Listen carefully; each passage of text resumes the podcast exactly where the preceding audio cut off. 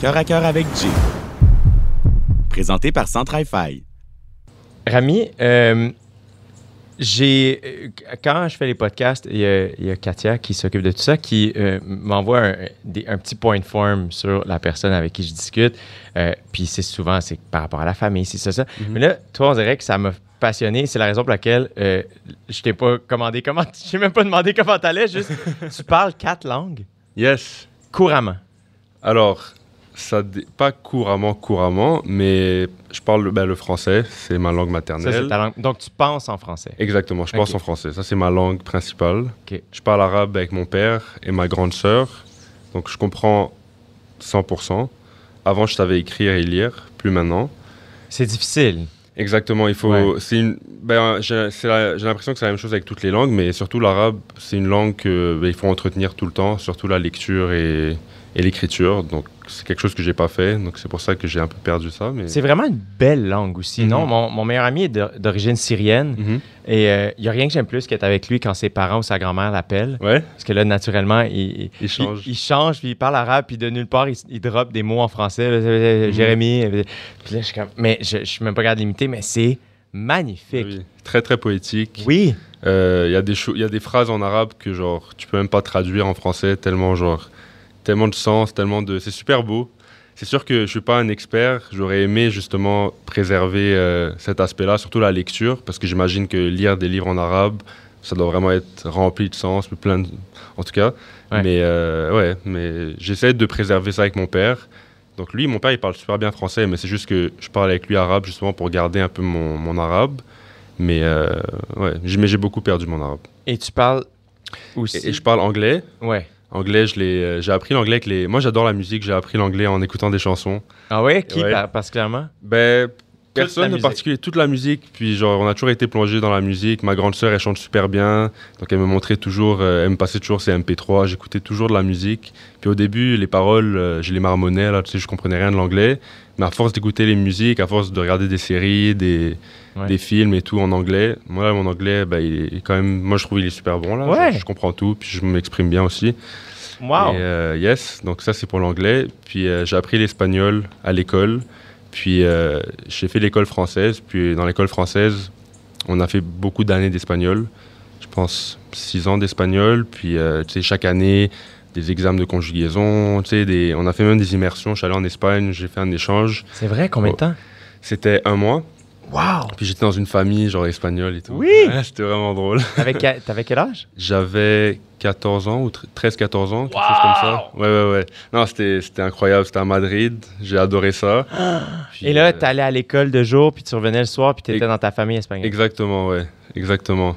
Yo, ça devait être stressant. Non, c'était c'était fou, là. Mais moi, j'adorais la langue, j'adorais la culture espagnole. Puis, euh, ouais, j'ai beaucoup aimé ça. C'est sûr que c'est compliqué parce que, tu sais, la famille, elle, elle parle pas français. Donc, tu es obligé de parler en espagnol. Puis, si tu n'arrives pas à t'exprimer, ben, elle va pas te comprendre. Ouais. Mais euh, non, je, je parlais super bien espagnol à l'époque. Et là, comme l'arabe, si je l'ai perdu.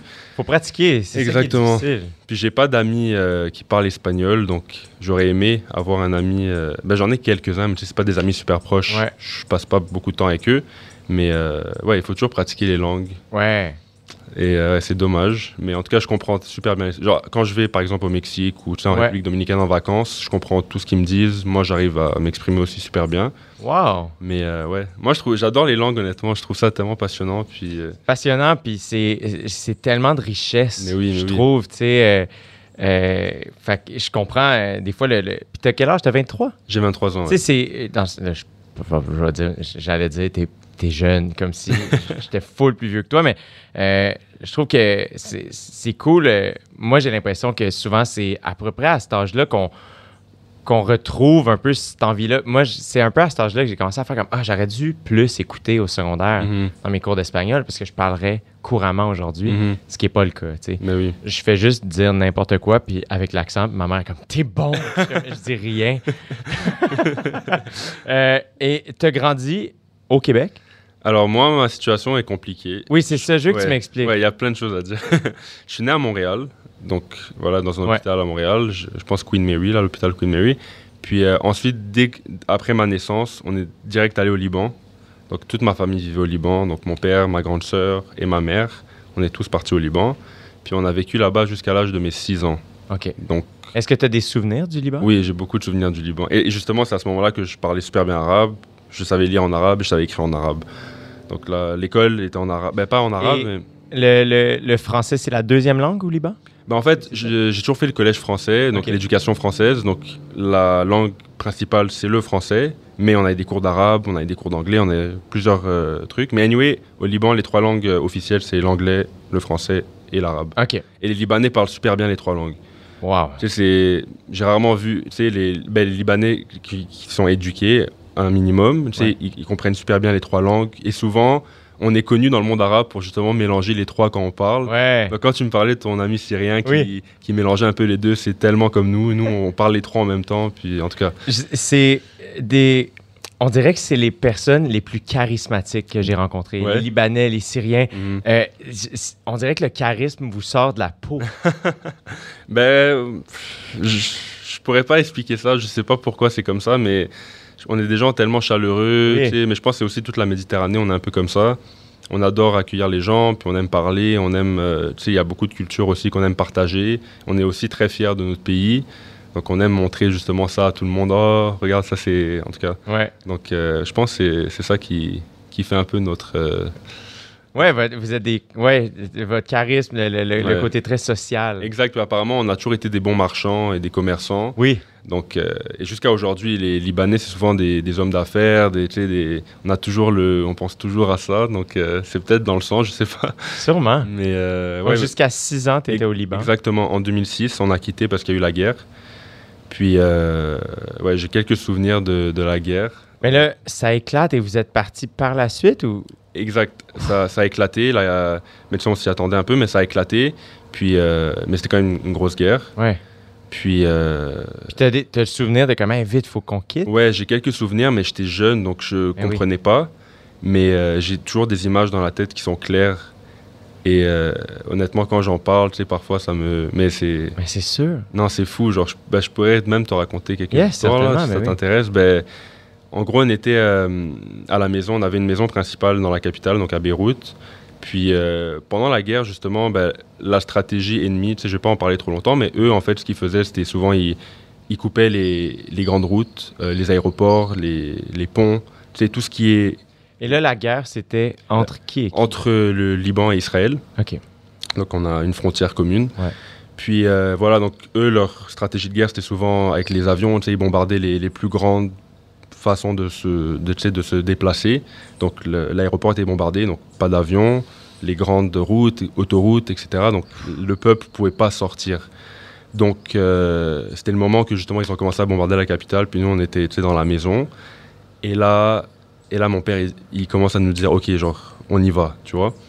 Et ma mère, c'est quelqu'un, elle a toujours été, tu sais, elle adore le style, euh, elle aime bien s'habiller, etc. Donc ma mère, tu sais, prenait son temps à choisir quel habit amener, etc. Et là, il y a un hélicoptère qui est passé juste au-dessus de la maison avec le drapeau. Et là, ma mère, quand elle a vu ça, elle a genre, elle a couru, elle a tout pris et tout. Et nous- moi, je rigolais, je comprenais pas. Mais je voyais dans leur tête que genre ils étaient stressés. Puis euh, ensuite on est on s'est échappé par des routes euh, vraiment genre low-key que personne connaît là, tu sais mon oncle il avait une carte puis genre il suivait des en tout cas. Non! Puis là moi mon plus gros souvenir de ça justement c'est on s'échappait on, on s'échappait par la Syrie justement parce que on pouvait pas prendre l'aéroport donc la Syrie c'était euh, la frontière avec le Liban. Donc on, s'échappait justement dans les montagnes pour rejoindre la Syrie. Et devant nous, il y avait un autobus qui était rempli de réfugiés.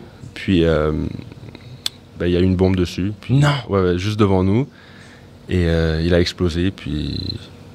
Et genre, plus personne parlait dans la voiture. Et moi, je rigolais parce que j'étais comme, oh maman, un feu d'artifice et tout. Puis personne parlait. Puis c'était juste devant nous. et je m'en rappelle comme si c'était hier. Genre, euh, j'ai l'image dans ma tête. Et C'est. Ouais, c'est. Là, là, quand j'y pense aujourd'hui, je me dis, ok, waouh, mais à l'époque, j'avais aucune idée de ce qui se passait. Et puis, ouais, finalement, on arrive en Syrie. Puis en Syrie, il n'y a pas de conflit. Là, on arrive en Syrie, on prend l'avion, direction euh, Montréal directement. Mais là, c'est quand même. Puis là, j'imagine que t'as pas les détails parce que t'avais 6 ans, mais Mhm. là, c'est pas juste. On... Parce que vous. Est-ce que vous étiez des immigrants à ce moment-là? C'était quoi le plan? Ben, nous, mes parents avaient le passeport canadien. Ok. Et moi, je suis Ah né oui, au Canada. t'es né au Canada, donc oui, moi, j'ai le passeport canadien aussi. Donc, tu sais, c'était. Ouais. Et a- mes parents ont toujours voulu que j'aille faire mes études au Canada plus tard pour l'université. Donc ça a toujours été un plan qu'on aille, on Ok. retourne à Montréal. Mais euh, Qu'est-ce qu'ils faisaient dans la vie, tes parents?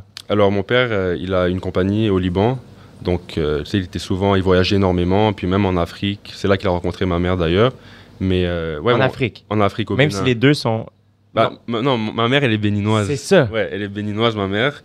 Puis euh, mon père, à, l'âge de 18 ans, il a quitté le Liban justement parce qu'il y avait une autre guerre. Ah. Et ses, et ses parents et ses, ses frères, ils voyaient que mon père était en train de tourner un peu bizarrement. Tu sais, qu'il il traînait avec les mauvaises personnes. Puis il y a des gens dans, la, dans sa rue qui prenaient les armes et tout. Donc il était un peu influencé. Donc ses frères, ses grands frères et, et la mère, ils ont dit OK, genre on peut pas le laisser, c'est le plus jeune de la famille, il faut pas qu'il rentre dans ça. Donc on va juste. On connaissait un cousin lointain qui habitait au Bénin. Hop, premier billet, tu pars au Bénin. Mon père est un peu obligé. Il est parti au Bénin, puis jusqu'à aujourd'hui, il est tellement reconnaissant parce que peut-être qu'il aurait tourné, tu vois, bizarrement. Et là, il arrive au Bénin à 18 ans, il parle pas français. Il est juste là avec son cousin qui connaît même pas tant, puis il a juste. Il est parti de rien. Il vendait des tapis au début, puis il a rencontré ma mère quelques années après, genre dans, un, dans une épicerie, il m'a dit un truc comme ça, elle, elle travaillait dans une épicerie. En tout cas, Wow! Ouais, non, c'est des, des histoires à. Genre, même moi, j'y crois même pas quand il me parle. Je suis comme, c'est pas possible. Genre, tellement de coïncidences, tellement de. En tout cas. Tellement de résilience. Mais oui, oui, c'est Aussi, fou. des fois, c'est un mot qu'on on utilise beaucoup, mais euh, quand, quand je parle à, à mon meilleur ami puis il me raconte l'histoire de sa famille ou quand je parle à, à- à- à d'autres amis qui- que c'est ça l'histoire de leur famille, Mhm. quand j'entends quand je t'entends me raconter ça, tu fais Hey, attends là, c'est quitter ses racines, quitter tous ses repères, Mhm. repartir à zéro. Euh, ça prend une, une- une force de caractère, une, une résilience très, Exactement. très pure. Et c'est ça qui me fascine, c'est que cette résilience-là, est, elle est vraiment présente des deux côtés. Parce que mon père, il a fait ce sacrifice-là de venir au Bénin sans connaître la culture. Il a appris le français là-bas. Et après, il y a eu l'autre côté aussi. Ma mère est venue avec mon père du Bénin pour aller au Liban. Elle, elle comprenait pas l'arabe, elle comprenait rien. Elle est juste venue avec mon père. Et aujourd'hui, elle parle super bien arabe parce qu'elle a tellement voulu s'inclure et tout. Donc c'est fou comment je vois que mes deux parents, ils ont fait le- ils ont fait l'impossible pour genre pour leur relation en fait. Donc Ouais. c'est ça qui me genre je trouve ça vraiment beau quand, quand je pense à ça. Vraiment, c'est émouvant? Donc, euh, mais oui, bien c'est sûr. beaucoup de générosité, beaucoup d'amour. Exactement. Puis euh, ils ont fait le sacrifice aussi de ne pas vivre ensemble tout le temps parce que ma mère, elle était avec nous à Montréal pendant que mon père travaillait au Liban. Puis tu sais, mon père, il revenait souvent aussi, mais mon père n'était pas là à l'année longue. Puis c'est pas facile d'avoir une relation longue distance non plus. Donc ils ont fait tous ces sacrifices pour nous. Quand tu dis nous, c'est ta grande sœur et ta sœur jumelle. Exactement. Puis euh, c'est pour ça qu'on est super reconnaissant par rapport à ça. Puis tous les jours, on, on les remercie parce que c'est- c'est c'est dur là. Donc c'est pour ça qu'aujourd'hui, ma mère finalement, elle a vu que tu sais, on a, on a grandi, que c'est bon. Là, elle est repartie. Puis Elle est retournée au Liban, elle est repartie au Bénin au Bénin. pour rester un peu avec ses, ses parents à elle. Ouais. Puis euh, parce qu'ils sont un peu tu sais, en fin de vie, etc. Puis elle veut les accompagner un peu. Et euh, ouais, là maintenant, tu sais, elle est beaucoup plus sereine. Euh, parce qu'avant, à chaque fois qu'elle partait, elle sentait que genre oui, mais je laisse mes enfants derrière. Tu sais, c'était. Là maintenant, elle est un peu plus tranquille. Elle sait qu'on a grandi. Donc là, elle est un peu libre de faire ce qu'elle veut faire. C'est quand même aussi un. euh, j'ai déjà. Tu sais, moi, mes parents sont ensemble euh, Mhm. depuis toujours, puis j'ai grandi dans, tu sais, dans la même. Le plus longtemps que j'ai été séparé de mes parents euh, avant de déménager de chez eux, Mhm. c'était deux semaines, là, puis c'était un voyage communautaire que j'ai fait au secondaire, tout ça. Donc, famille très serrée, très proche, plus, en gros guillemets, ici, classique. Oui, oui. Euh, et, mais ce que j'entends aussi, c'est un.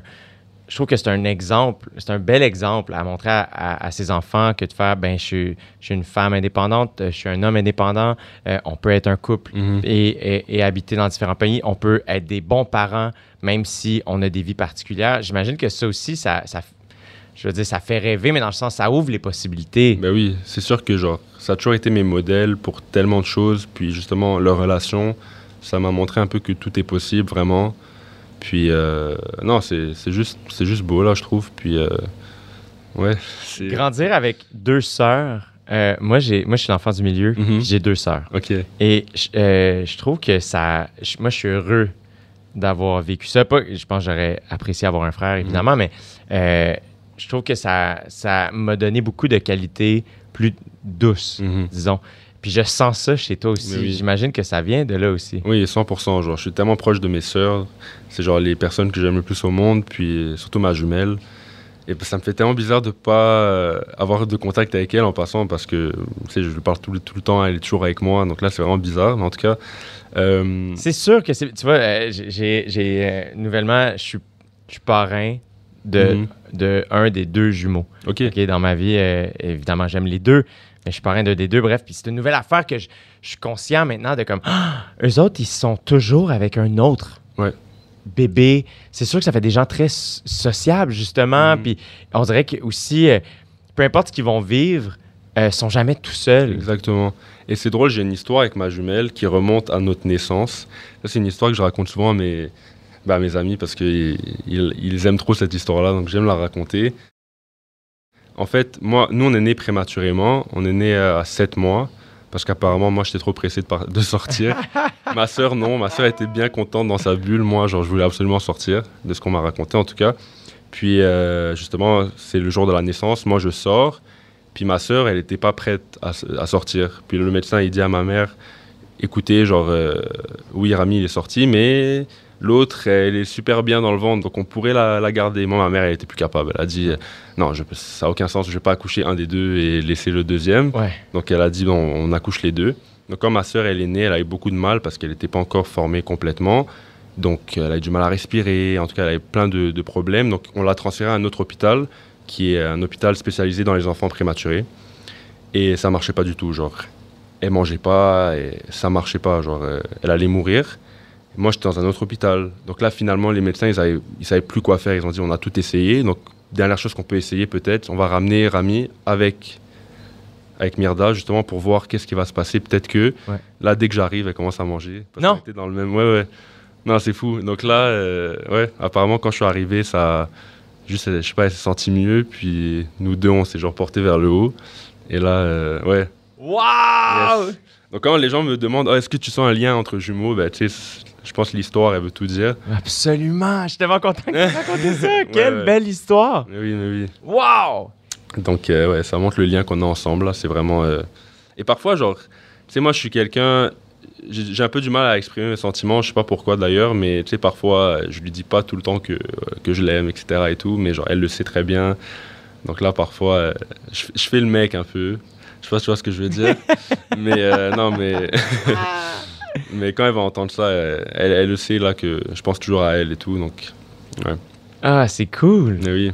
Wow! Et est-ce que vous êtes toujours allé à la même école? Est-ce que Oui. vous êtes toujours suivis? On a fait toute la scolarité ensemble depuis le début. On a déjà été dans la même classe même. Ouais. Très très drôle d'ailleurs. Est-ce que t'aimais ça? Mais oui, Ah, ouais, c'était trop. On faisait les devoirs ensemble. On avait des, des présentations orales ensemble. On faisait que rire. C'était impossible de rester sérieux. on a tellement de belles histoires par rapport à ça. Puis les profs, ils nous mettaient jamais ensemble parce qu'ils savaient. Mais en même temps, ils savaient qu'on s'aidait beaucoup. Donc c'était un peu, en tout cas.